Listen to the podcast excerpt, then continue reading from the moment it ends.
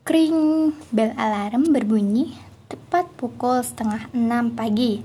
Dengan malas, Ani berusaha meraih jam bekernya, tetapi jam tersebut malah jatuh. Alhasil bunyi alarm mati dengan sendirinya.